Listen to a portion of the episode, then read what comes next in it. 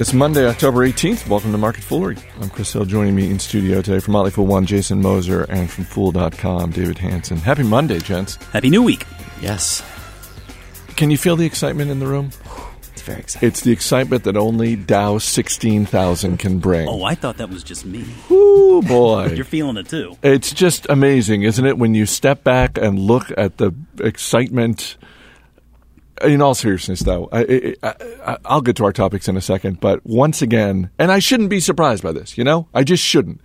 But once again, on TV, online, the the excitement over the Dow hitting a number that ends in a lot of zeros. It's just, oh, it's Dow sixteen thousand. It is excitement. I just got a uh, I got an email request from KABC out in LA to do a quick thing on that very topic. I mean, they're like, "Hey, last second, but you know, this just happened."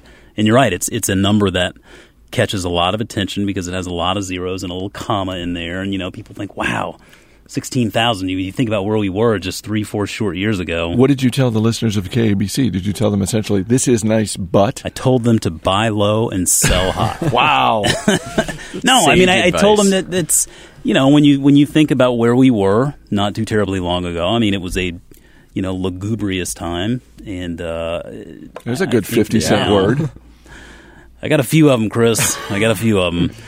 But I I mean, yeah, we we were at a very a dismal low point not too terribly long ago. So to see the market bounce back like this is encouraging. But you have to remember why it's bouncing back like this. And I mean, a lot of it has to do with uh, what what many see as robust earnings growth. And while that may be, I, I think you have to look a little bit deeper into why that earnings growth exists. And a lot of that earnings growth exists because of these companies cutting a lot of costs. And we've talked about this a lot, but at some point, you know, you hit that ceiling where you can only cut so many costs and then the earnings stop growing.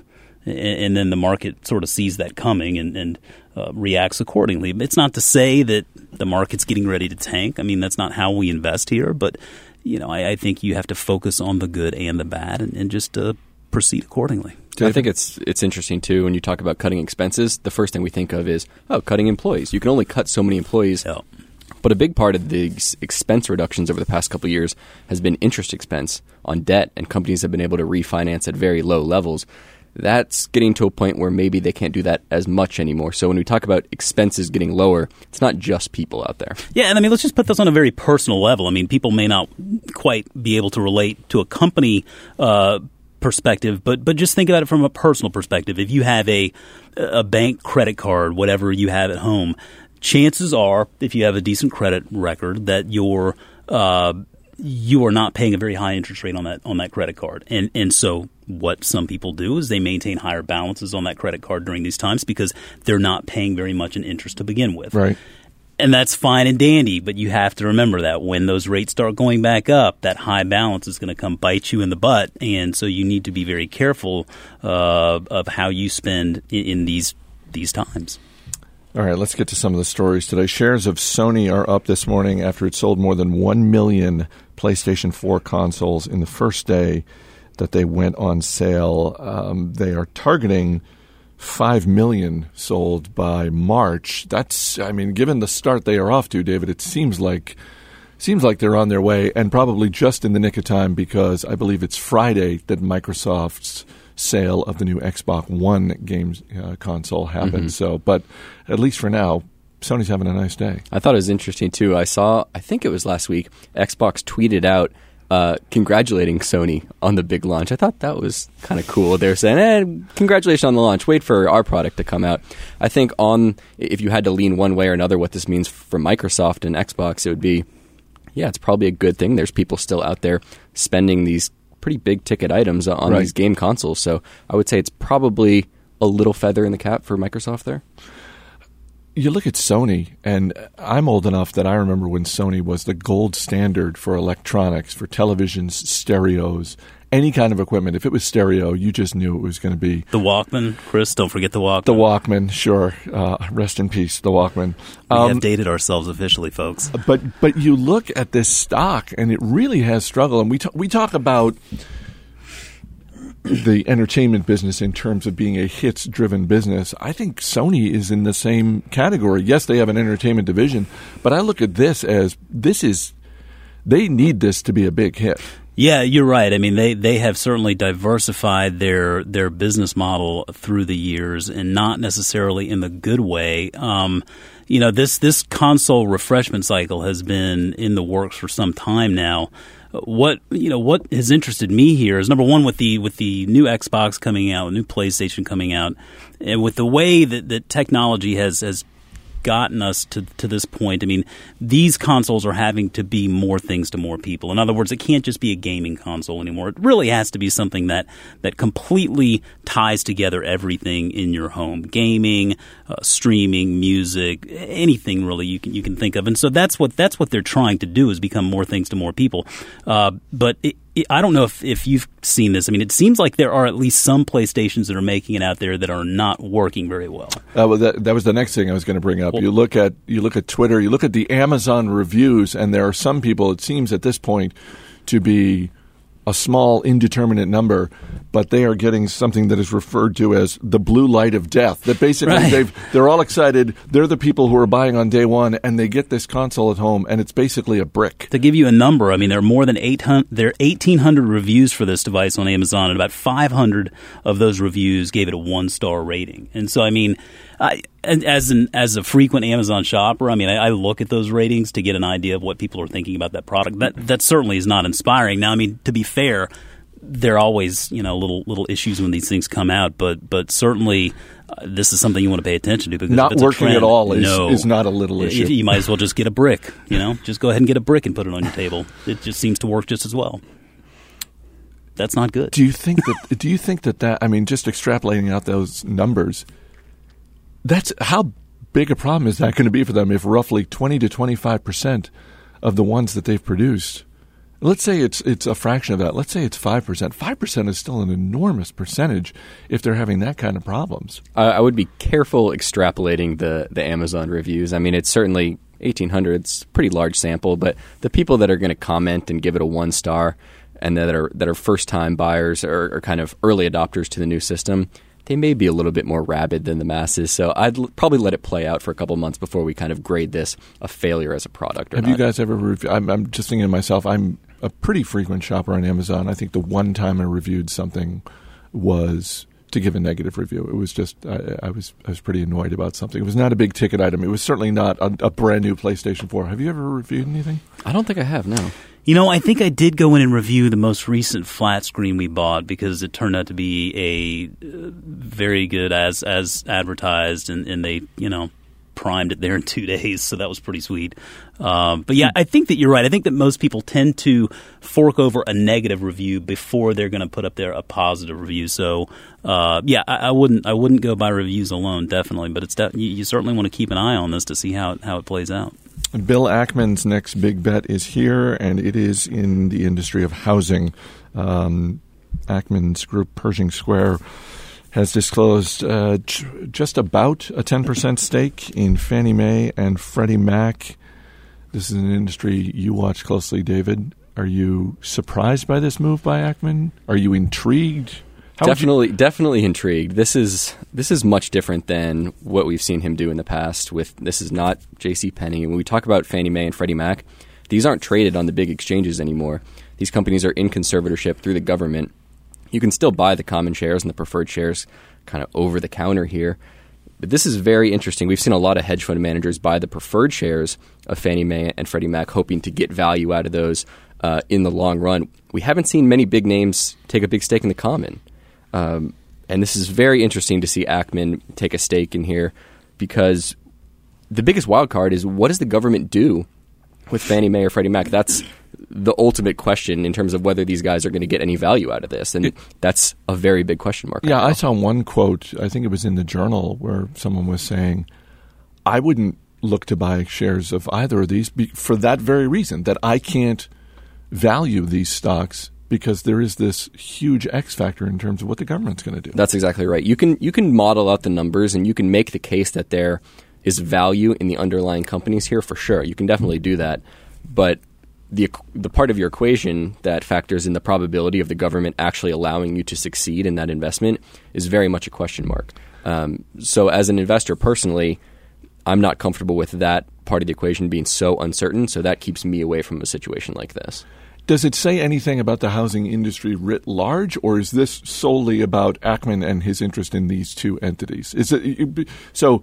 Meaning, for someone who's just looking at this and saying, "Well, I'm not necessarily interested in Fannie or Freddie," but this makes me feel more bullish about home builders or Zillow or anything like is is that a logical next step for an investor or is that overreaching? I think that's probably overreaching. It's been more of a Fannie and Freddie are in the spot they are today as profitable institutions again because of the strength in the housing market the last couple years.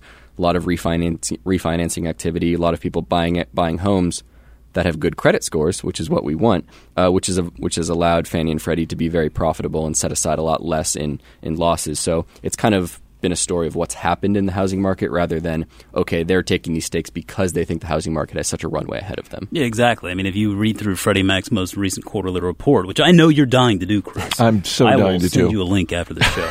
Uh, but I mean, it's it's plain as day. I mean, the refinance boom is coming to an end. I mean, they're projecting out 2014 to 2015 that the majority of these loan originations are going to be uh, coming from home purchases, and I, I don't know that necess- that necessarily is going to be as robust as the refi market has been for the past few years. Uh, I mean. I think I think anybody who owns a home at least took advantage of refinancing once uh, during that time. Uh, but you know, I, I think that this is just another good example of something where maybe maybe there's an angle here that Ackman sees that, that no one else sees. Certainly, his position with the capital that they maintain, uh, they're able to do things that other investors aren't necessarily able to do. For the average everyday investor, and, and I, I would throw all three of us here in that in that group, along with probably most all of our listeners. I mean, I think this is a good example of of looking at what Ackman's doing and saying, well, just because he's doing it doesn't make it right. Okay, I mean. J.C. Penney turned out to be a big dud, right? it's not like he's parlaying all his gains from J.C. Penney into this right. here, right? so, I, I, mean, just look at it, take it with a grain of salt. It's interesting. It's a good headline. It'd probably be fun to read uh, about. Uh, but, but yeah, I don't know that there's anything uh, for for the, the average investor really to take away other than just to follow it, maybe watch it. Don't do it. Yeah, I think watching is probably the way to go. And we talk about these hedge funds that take the big stake and make the big headlines. Ackman takes stake. Berkowitz has a stake in it. They're the ones that kind of control the game here because if retail investors are riding the coattails and saying, "Oh, I'm going to join in with them," those guys are also going to be the first out the door. Right. So if they say, "Okay, there's actually not opportunity here. We were wrong," they're going to get out after the prices run up and that's going to leave everyone else, all the retail investors, kind of running for the door here. So they really hold the key to this, um, whether it be good or bad. Because if they reach the point where they say, ah, it looks like the government's not going to do what we want them to do, we're going to get the heck out of here. Right, and, and then the, like- the, rest of us are sitting here and saying, oh man, they're leaving, I got to get out too. And then that's when everything kind of goes badly. And with J.C. Penney, at least they had the opportunity to get someone on the board there. I don't know they stand the same chance of getting someone, Yeah. you know, elected office. Maybe Ron Johnson. Maybe maybe Ron Johnson. they, they, do- they do not, by the way. Common shareholders don't have the power to elect uh, directors. Secretary of board messing things up. Uh, before our final story, I should mention um, uh, I am headed to New York later this week. Wednesday, uh, Wednesday's Investor Beat. If you haven't watched, if you haven't watched Investor Beat, check it out. It's our daily market wrap video show. You can see it on on Roku, on YouTube. Uh, the podcast version is on iTunes as well. And we have a brand new video studio up in New York City, so I'm going to be going up there christening the studio. We're going to be doing Investor Beat on Wednesday with co-founder and CEO Tom Gardner. So check that out. Uh, final story: the Washington Post. This is something we had touched on when uh, recently uh, Jeff Bezos bought the Washington Post. Uh, from the company itself, um, the Washington Post has announced that it will be changing the name uh, to Graham Holdings. That is obviously in reference to the Graham family. That takes uh, effect on November 29th. There's going to be a new ticker symbol as well. And Jason, I was talking with you earlier this morning. This this looks kind of interesting now because now that the money losing newspaper is no longer part of this empire, now you you step back and you look at well, what is involved in the Graham Holdings Corporation and its the Kaplan Educational Testing Service and all that comes with that. Six television stations in some pretty major markets, Houston, Miami, just to name two. I don't know when you look at when you look at the remaining company, and by the way, you factor in Don Graham, who has done such an amazing job. The reputation of Don Graham is up there with any person in the business community that I can think of over the last 30 years. Maybe it's just because of our proximity to Washington, D.C. But Don Graham and the Graham family uh, have earned tremendous credit for the way that they have conducted themselves and their business. What do you think of Graham Holdings? Yeah, there's something like eight eight decades of of reputation here to protect. And I mean, honestly, I like the move because it, it it steers the focus away from what for the longest time was seen to be a failing newspaper uh, and, and, yeah, you look at just a name change can make can make you think about things just a little bit differently, um, because all of a sudden now Graham Holdings, you have to dig a little bit further to understand what the holdings are, right? And maybe getting getting that uh, getting that sort of structure down will give him the opportunity uh, to bring more uh, more relevant businesses under that umbrella. I mean, I know that there is you know a long term sort of relationship there with the Graham family and Warren Buffett. Uh, so you have to believe that Berkshire Hathaway is is in the discussion here in some capacity. I mean, it, it, wouldn't surprise me terribly if at some point you saw Graham Holdings be you know become part of of the Berkshire family. Who knows? I, it's just pure speculation. But but regardless, I think it is a nice way for them to to turn the page on on what is a, a bit of a different business now. Give them a little bit more focus and. Um, you know, just it just be interesting to see kind of what they bring under that uh, under that family name here in the next in the next decade. Well, and to to part of what Jason touched on there, David, you look at the new name, the new branding, and it really does sort of give them license to go anywhere, mm-hmm. just just like any holding company. Yeah, I think that's the right move. On the face of it, I don't get super excited by any of their businesses. Kaplan's a nice business. The TV stations, as you mentioned, it's fine. Uh, maybe not anything that I would be really, really excited about. It's not sexy now. like a Wall Street bank, right? yeah, I like that stuff. Um, but I think it is a good move that they didn't just rename it Kaplan because then they kind of pigeonhole yeah. themselves as saying, "Okay, we're education company." Right. Uh, I think the question is, what do they do going forward? What else do they bring in under the umbrella? If they bring in some interesting things with a nice capital allocation model and not overpaying for things, then it could be a winner. They certainly have the history of of doing that, of having good capital allocation, and with Buffett involved, potentially that could that could be a good thing. But as it sits today, it's not one that I'm super excited about. But I think it does potentially have a, a nice runway ahead of it. And one thing to pay attention to, I guess, I mean, I, I, cannot name the chief investment officer of this company if they even have one at this point. But one thing to, to look out for, perhaps, would be if at some point here in, in, the near future, they, they bring in a chief investment officer of, of some of some sort of status that, that we've either heard of or has a track record. Uh, you know, that's something we we like Markel, for example, a lot because of Tom Gaynor. Uh, Berkshire Hathaway, just tremendous record there with with Charlie uh, Munger and Warren Buffett.